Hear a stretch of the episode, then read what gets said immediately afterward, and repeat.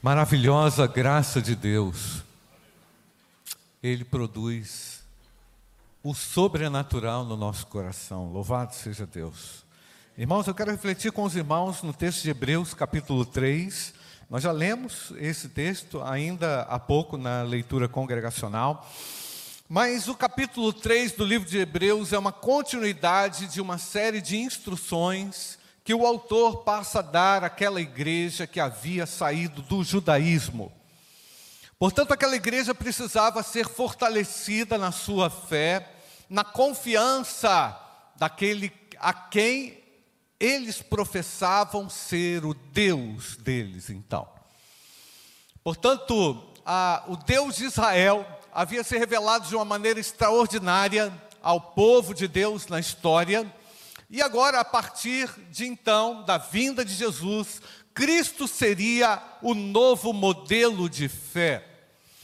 Havia uma mudança em curso, e logicamente essa mudança não foi fácil de ser assimilado por aqueles que se convertiam ao, judaí, ao cristianismo.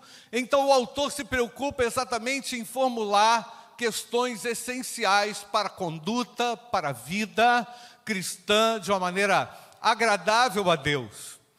De certo, quando os judeus se converteram ao cristianismo, alguns deles quiseram trazer os hábitos, trazer a tradição, trazer as festas, trazer, enfim, tudo aquilo que eles conheciam é, como religião institucionada.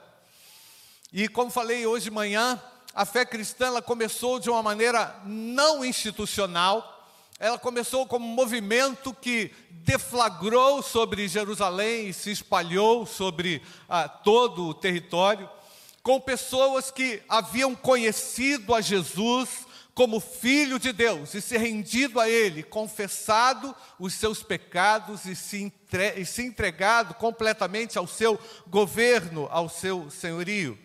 Mas os judeus não precisavam, é, oriundos do, do, judaísmo, não precisavam só compreender a, a nova forma de, de vida é, com o próprio Deus, mas eles precisavam conhecer quem era Jesus, exatamente de acordo com a sua superioridade. E esse capítulo 3 vai, é, especificamente até o versículo 15, vai tratar exatamente isso. O que estava em jogo, irmãos?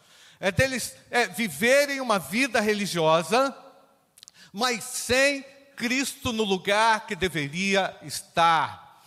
Portanto, isso é um dos nossos princípios também, irmãos, como crentes, o senhorio de Jesus, o governo dele absoluto e a regência dele sobre a nossa vida pessoal. Então, o que os ameaçava a viver isso? Ah, um item que nós lemos aqui no texto era a tradição da, da, é, da própria história apresentando a Moisés como um líder ou como um grande líder entre os judeus. Só uma rápida descrição aqui de quem foi esse homem, Moisés, só para refrescar a nossa memória, irmãos. Sabemos que a história, sabemos que a história do nascimento de Moisés foi algo bem inusitado, não é? Quando Moisés nasceu, havia um decreto de Faraó, uma ordem, que todo menino hebreu fosse jogado ou lançado no rio. Mas o que aconteceu, irmãos? Seus pais desafiaram essa regra, esse decreto, e esconderam o menino. Mais tarde, eles colocaram a criança dentro de um cesto de junco, untado ali, vedado com piche, colocaram no rio. E o que aconteceu? A filha de Faraó, quando foi se banhar ali no rio, viu aqueles cestos de junco se aproximando e, naquele mesmo momento, estava ali a própria irmã biológica de Moisés, Miriam, que percebeu aquele movimento e entrou a, a, intervindo naquela situação quando aquela mulher olhava aquele cesto boiando. E o que ela fez? Miriam, ousadamente, colocou-se pronta para auxiliar e apresentou uma pessoa que poderia criar aquele menino no palácio. Quem era aquela mulher, gente? A própria mãe de Moisés. Algo extraordinário, algo tremendo, um feito extraordinário. Aqueles homens conheciam a história. Eles veneravam a Moisés como sendo alguém que foi livrado de uma forma miraculosa da morte, não é?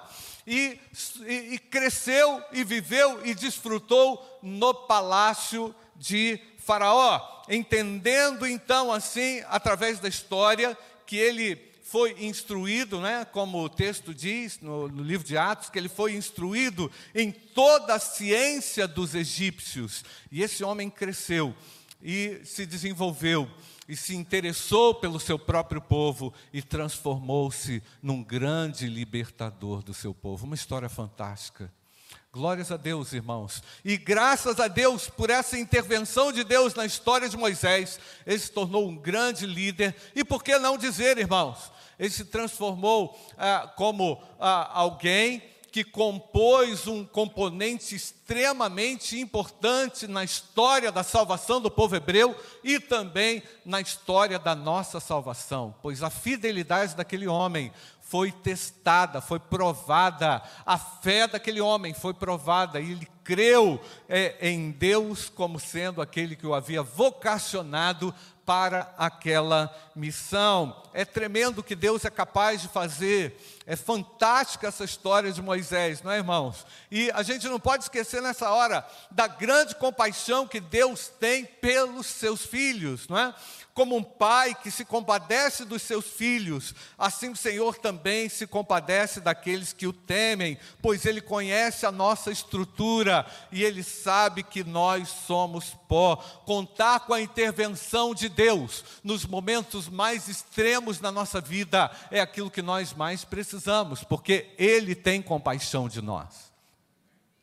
Eu posso confiar na compaixão e na misericórdia de Deus não só pela forma como ele tratou dos seus próprios interesses, pois foi do próprio interesse de Deus salvar o povo, mas assim como também se interessa pelos mínimos ah, ah, itens da minha existência, da nossa existência como filhos de Deus. Somos privilegiados por um Deus que nos trata de uma maneira tão singular, tão particular, tão amorosa, não é, igreja? Mas aqui, irmãos, eu quero só fazer essa rápida é, desvio para vocês poderem compreender a, a, o valor que Moisés teve, não só na história, mas também para a tradição judaica.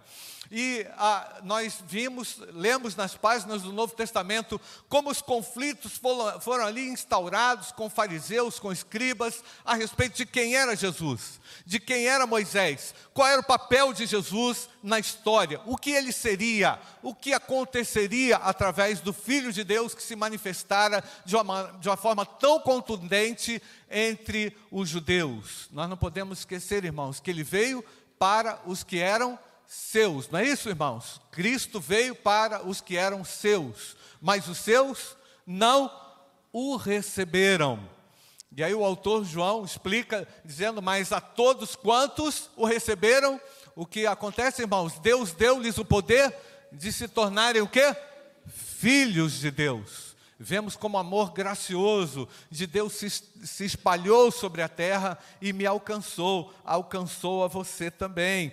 Portanto, Jesus é um novo paradigma de fé para os participantes da vocação celestial. O texto no versículo 1, quero que você coloque aí para mim, Jéssica, nos faz lembrar exatamente isso. Por isso, irmãos, vocês que são, Hebreus capítulo 3, versículo 1, podemos ler juntos, não é? Por isso, santos irmãos,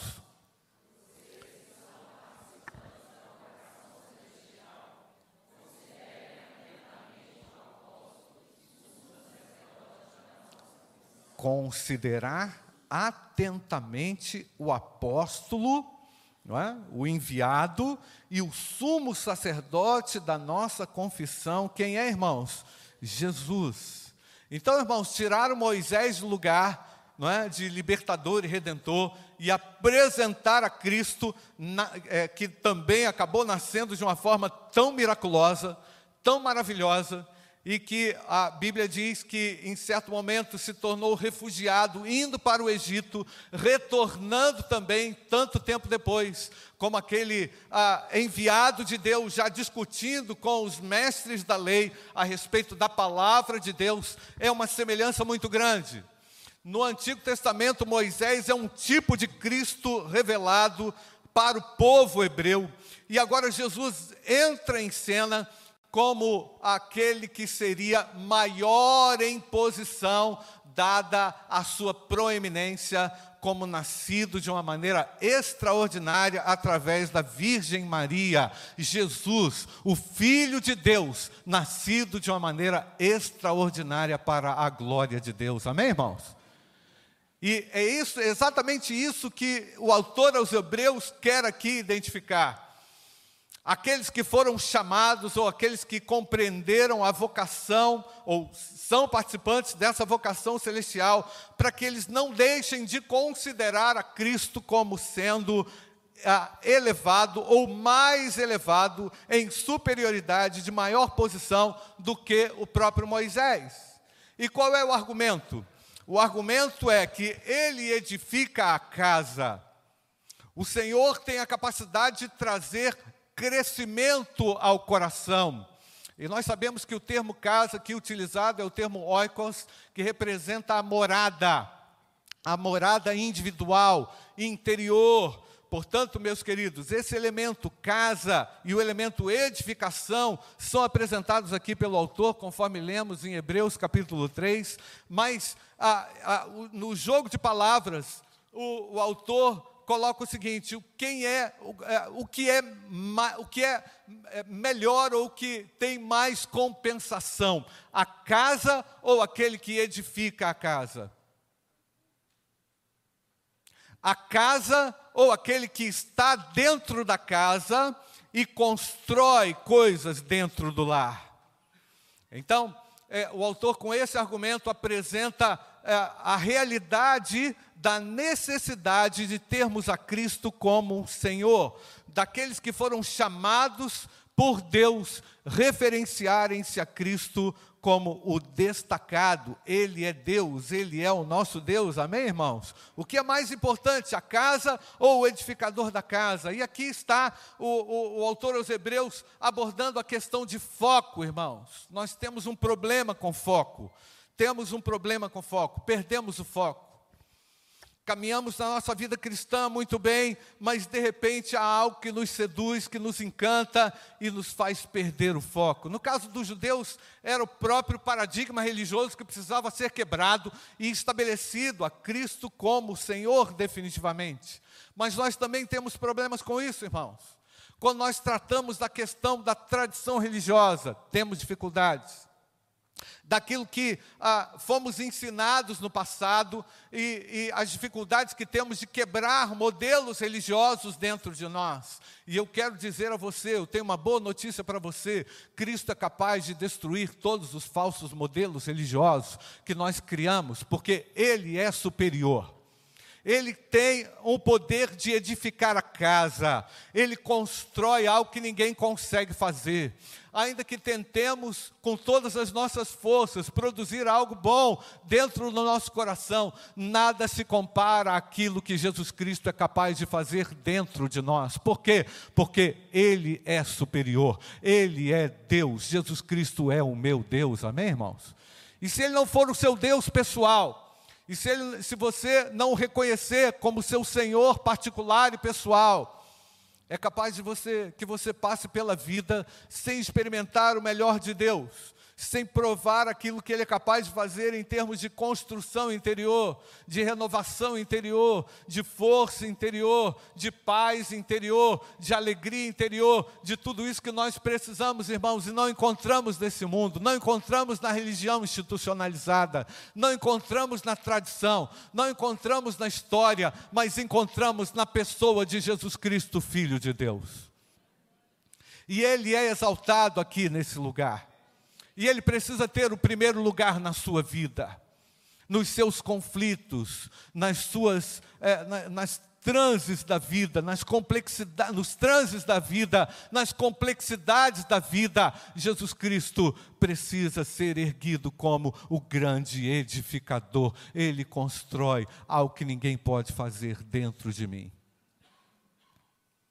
Por mais amigos que você tenha, por mais bons conselheiros que você tenha, por mais conhecimento que você tenha, por mais acesso à informação, à cultura que você tenha, por melhor que seja a sua qualificação, nada se compara àquilo que Cristo é capaz de fazer no coração daquele que crê. Jesus Cristo é o edificador da casa. Devemos guardar, irmãos, no nosso coração esse valor, essa convicção, não podemos perder o foco. Aquele cristão que ama a Deus tem o foco centralizado no Senhor, na Sua palavra, na missão.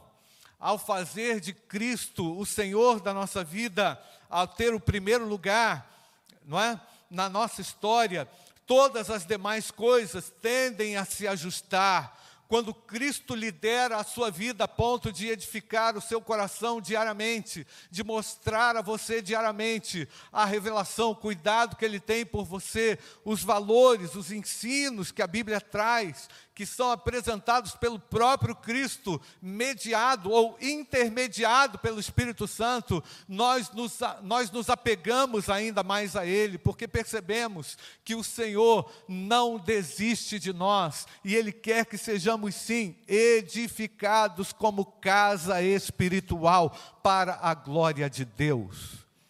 Ninguém é capaz de fazer isso Cristo é capaz de fazer isso. Qualquer inversão dessa ordem prioritária, não é? quando Deus deixa de ocupar o primeiro lugar no trono do coração, perde-se o foco, meus queridos, da vida, da comunhão com o Pai, dos valores eternos, perdemos a, o desejo, até mesmo, irmãos, de congregar, porque afinal de contas, o que Cristo tem feito, o que Ele faz, Ele é o edificador da casa, a casa não tem importância, não digo que eu me desmereço ou devemos nos desmerecer, mas eu sou pó, meu querido, nós retornaremos ao pó, e aquilo que Deus fez há de permanecer para todos sempre. Aquilo que ele faz dentro do coração do crente é aquilo que é a nossa garantia, que é o penhor da eternidade, que a glória de Deus seja vista na vida dos crentes, que o senhorio de Cristo seja real na sua vida. Eu comentei hoje de manhã na minha aula de escola bíblica dominical a respeito de um fato bem curioso que aconteceu no meu trabalho através da ousadia de um amigo um colega que foi extremamente ousado na perspectiva espiritual para anunciar o evangelho dentro do ambiente de trabalho. E eu contei isso já aqui para alguns irmãos, mas a ponto dele levar o próprio presidente da empresa para uma reunião de oração que acontecia de uma forma não autorizada na empresa. E quando o presidente lá chegou, a gente pensou assim: está todo mundo demitido agora. Irmãos, uma ousadia, porque, irmãos, quando conhecemos o edificador, quando nós lidamos com o edificador, quando nos relacionamos com o edificador, nós compreendemos que para Deus não há nada impossível. Você crê dessa forma, não, irmãos? E podemos ousar no nome de Jesus, podemos ultrapassar as fronteiras através do nome de Jesus. Não seremos desrespeitosos, não. Eu não estou falando de uma ousadia humana, eu estou falando de algo que é colocado no coração do homem, a ponto de lhe dar uma autoridade que ele nunca teve para fazer algo inimaginável. E Deus é o edificador dessa história, desse, desse ponto específico, dessa ousadia específica, e quando vemos Deus agindo, irmãos, nós nos alegramos e nos tornamos ainda mais fortes na nossa confiança e podemos ousar e ousar e ousar, e o Senhor estará sempre edificando a nossa casa e tantas outras pessoas que estão ao nosso redor. Amém, irmãos? Precisamos ser ousados na fé, arriscar ainda mais pelo nome de Jesus quando você é convidado a fazer algo, irmãos, creia, Deus está nesse convite, Deus está nessa situação, apresentando a você um novo desafio, e você vai conseguir, por quê? Porque o edificador vai com você, o nosso Deus está conosco, louvado seja o nome do nosso Deus. Portanto, meus queridos, nós não podemos deixar que nada entre nesse lugar, que nada mais tente edificar o nosso coração que o nosso próprio Cristo. Muitas vezes somos é, é, seduzidos, irmãos, com coisas que atraem a nós mesmos, no sentido de nos trazer paz, nos trazer vida. E quem é que vai conseguir fazer isso? O próprio Cristo. Ele é o edificador, ele é maior do que a própria casa. Louvado seja o nome de Deus.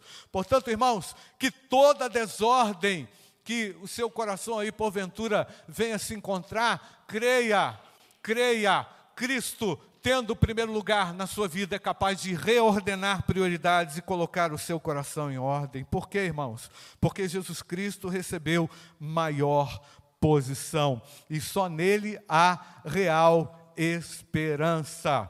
Eu quero é, retornar aqui ao texto, irmãos, no capítulo, no versículo 6. Cristo, porém, como filho, vamos ler juntos? Cristo, porém, como filho,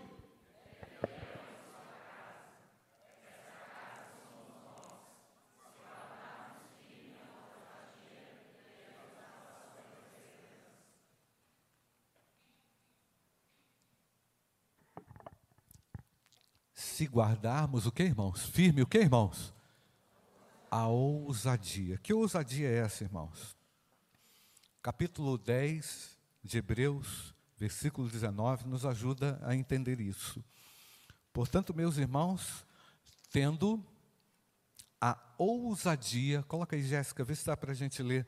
É, Hebreus capítulo 10, versículo 9. Portanto, meus irmãos, tendo a ousadia de 19. Tendo a ousadia para entrar no santuário, de que forma, irmãos? Pelo sangue de Jesus, pelo novo e vivo caminho que ele nos abriu por meio do véu, isto é, pela sua carne, e tendo, você pode ler comigo? E tendo um grande sacerdote sobre a casa de Deus. Vamos juntos? Aproximemo-nos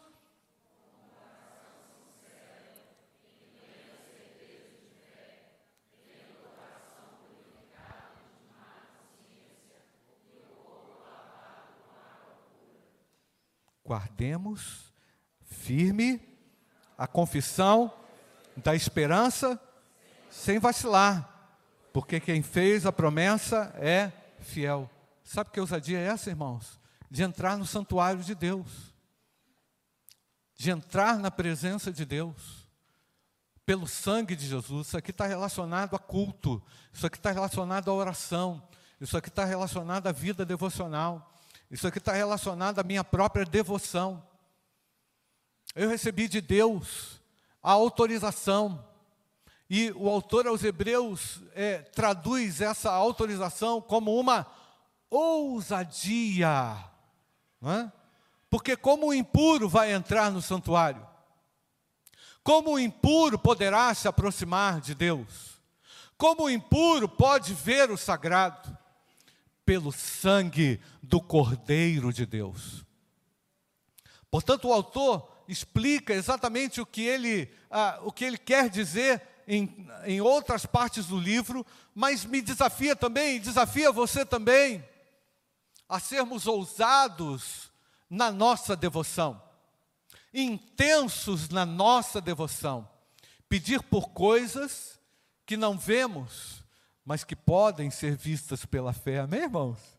É uma ousadia adentrar a presença de Deus na condição de pecador, lógico, lavado agora e regenerado pelo sangue de Jesus, confessando os meus pecados, tendo sido acolhido por Ele, e agora suplicando a Ele em favor dos povos, em favor de alguém que não o conhece. Temos a, o grande privilégio, irmãos, de adentrarmos a esse santuário pelo sangue do Cordeiro de Deus. E por que não o fazemos? Porque nos esquecemos, colocamos muitas vezes a casa acima daquele que edifica a casa. Muitas vezes colocamos a tradição acima do edificador. Muitas vezes nos apegamos a apetrechos religiosos, a questões que envolvem a nossa trajetória religiosa. Eu não digo que ela precisa ser descartada, mas nós precisamos é, saber separar aquilo que é útil e aquilo que não, é, que não é útil, aquilo que é de procedência de Deus e aquilo que não é de procedência de Deus, aquilo que é meramente humano, construído pelo nosso imaginário, pela nossa ideia religiosa de ser. Cristo é superior a todas as coisas e precisamos encontrá-lo nos nossos descaminhos, na nossa trajetória de vida. Ele é o edificador da casa, louvado seja o nome do Senhor. Cristo é maior em posição, nada pode entrar nesse lugar. Nós temos a ousadia de entrar na presença de Deus, é verdade, porque essa ousadia, ela também, irmãos, é garantida pela verdade ou realidade que Cristo é o nosso advogado, de que Ele é o nosso intercessor. A confiança do cristão para desenvolver essa ousadia se baseia também na missão cumprida de Jesus Cristo, que se tornou esse sumo sacerdote, que é aquele que nos pode representar diante de Deus. Ousadia para contradizer, irmãos, a nossa inoperância, a ousadia de adentrarmos a presença de Deus vai nos colocar operantes no reino de Deus. E eu quero isso, eu preciso disso. Amém, igreja? Pastor, por que eu estou aqui na igreja há tanto tempo e as coisas não acontecem comigo? Pastor, por que, que eu vivi uma vida, eu vivo uma trajetória cristã mediana, sem muita evolução? O que, que aconteceu comigo? Talvez essas respostas, irmãos, você encontre na noção clara de quem é Jesus Cristo. E hoje eu sei que o Espírito Santo é capaz de revelar a você quem é Jesus. Porque o Espírito que vem de Deus ilumina os nossos olhos, tira do nosso coração toda e qualquer confusão quer também quebrar todo jugo, quer estabelecer um novo padrão, e esse padrão é o próprio Filho de Deus, em, é, ressurreto, vivo. E eu quero aqui reafirmar, irmãos, que a nossa alegria, não estou desfazendo do acampados, pastor, ah, não estou desfazendo de qualquer evento, a nossa alegria não vem de um evento, a nossa alegria vem de Cristo, que é o edificador da casa. E se Ele não for o edificador da casa, nós vamos fazer muitas coisas e não, não vamos encontrá-lo. Nós podemos até fazer muitas coisas, mas não teremos a essência, e a essência é o Filho de Deus. A nossa alegria é, é, vem é, dessa pessoa que é o sumo sacerdote, que é superior a Moisés, que é Jesus Cristo, o Filho de Deus. Só assim, meus queridos, poderemos exultar em esperança no meio da desesperança. Meu querido amigo, meu querido irmão, Deus está falando a você nessa hora. Eu quero ler de novo, Jéssica, o texto, versículo 7. Coloca aí para mim. Por isso, como diz o Espírito Santo, o que está escrito, irmãos? Hoje, se ouvirem a sua voz, versículo 8: não endureçam o coração no dia da tentação no deserto, onde os pais de vocês me tentaram, pondo-me à prova e viram as minhas obras durante 40 anos. Por isso me indignei contra essa geração e disse: o coração deles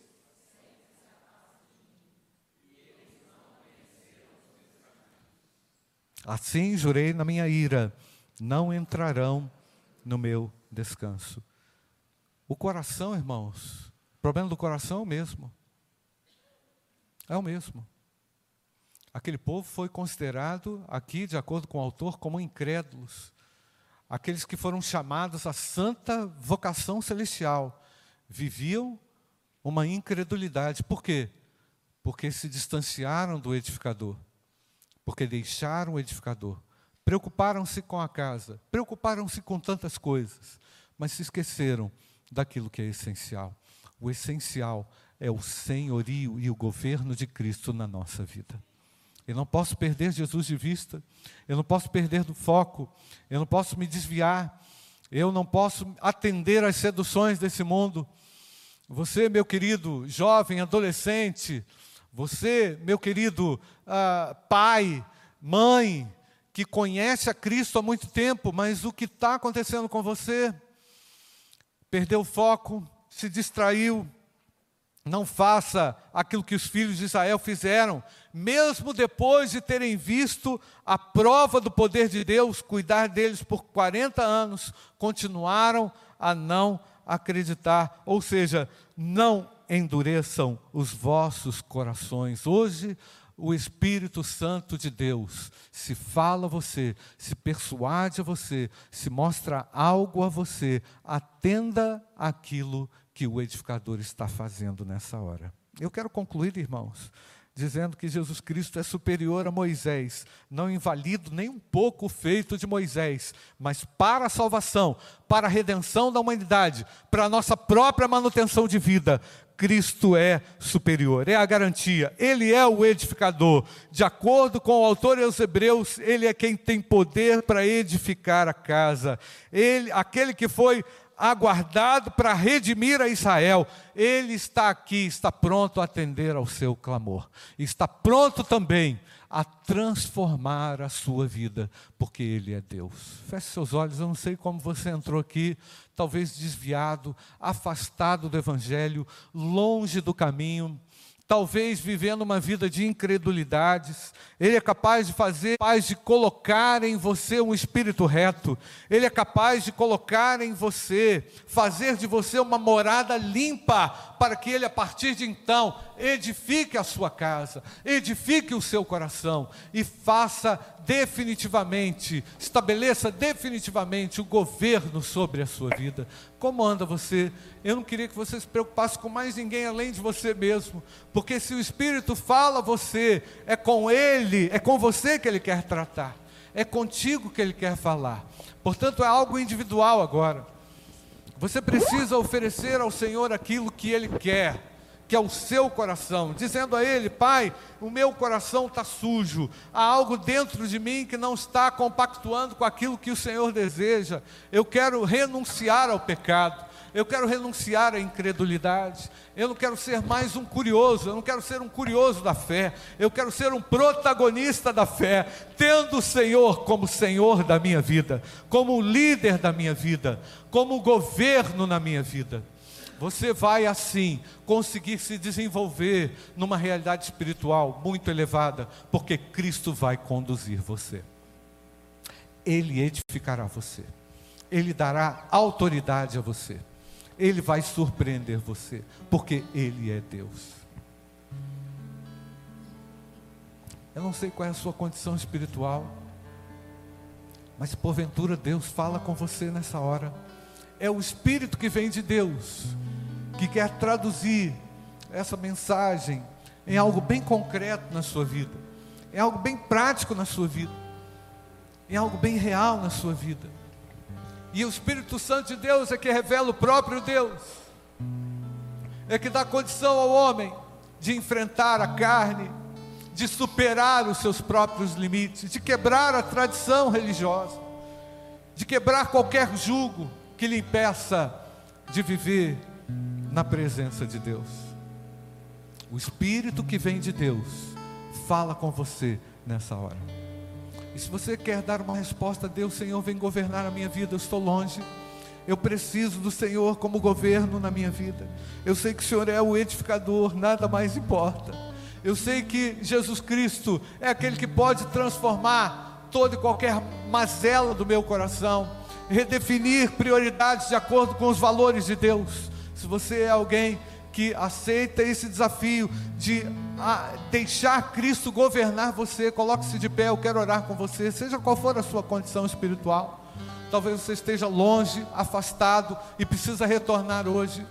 Vou falar o que meu amigo pastor Fernando falava: você não está aqui a passeio. Deus trouxe você aqui porque Ele quer revelar a Cristo a você, quer mostrar quem é Jesus e o seu poder, quer dar autoridade, esperança real na sua vida. Ele pode transformar uma vida de fraquezas e debilidades numa vida fortalecida pelo edificador. Ele é o edificador. Que Deus abençoe a sua vida, meu jovem, você que está ali de pé. Ah, mais alguém onde você estiver, mantenha-se de pé que eu quero orar com você. Ah, mais alguém ah, nós vamos orar nessa hora. Deus abençoe a sua vida, meu jovem. Nós vamos orar com você. Ah, mais alguém na galeria ali atrás. Pode colocar-se de pé, que Deus abençoe a sua vida, meu jovem, você também.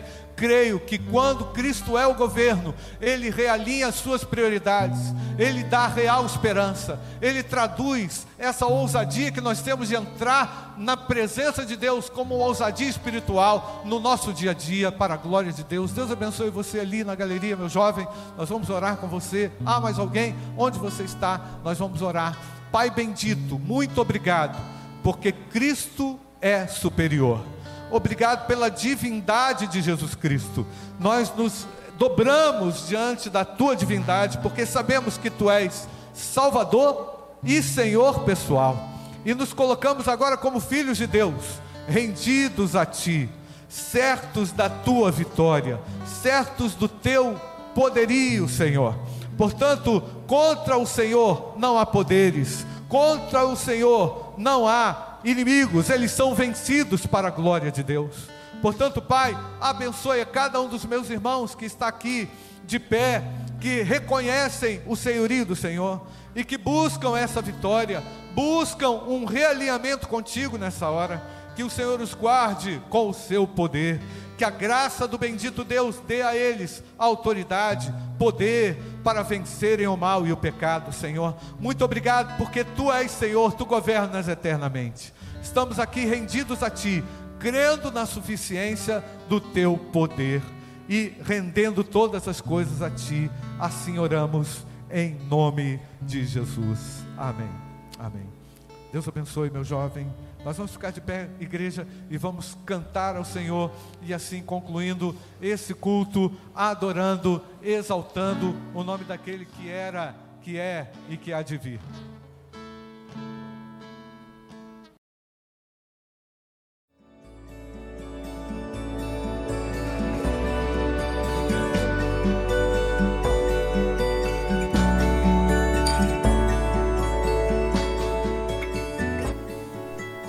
Igreja Batista do Bom Retiro tem plena convicção de que a palavra de Deus é poder para salvar e transformar vidas. Nosso desejo é que essa mensagem tenha alcançado seu coração. Para saber mais sobre quem somos e em quem acreditamos, acesse ibbrpatinga.com.br.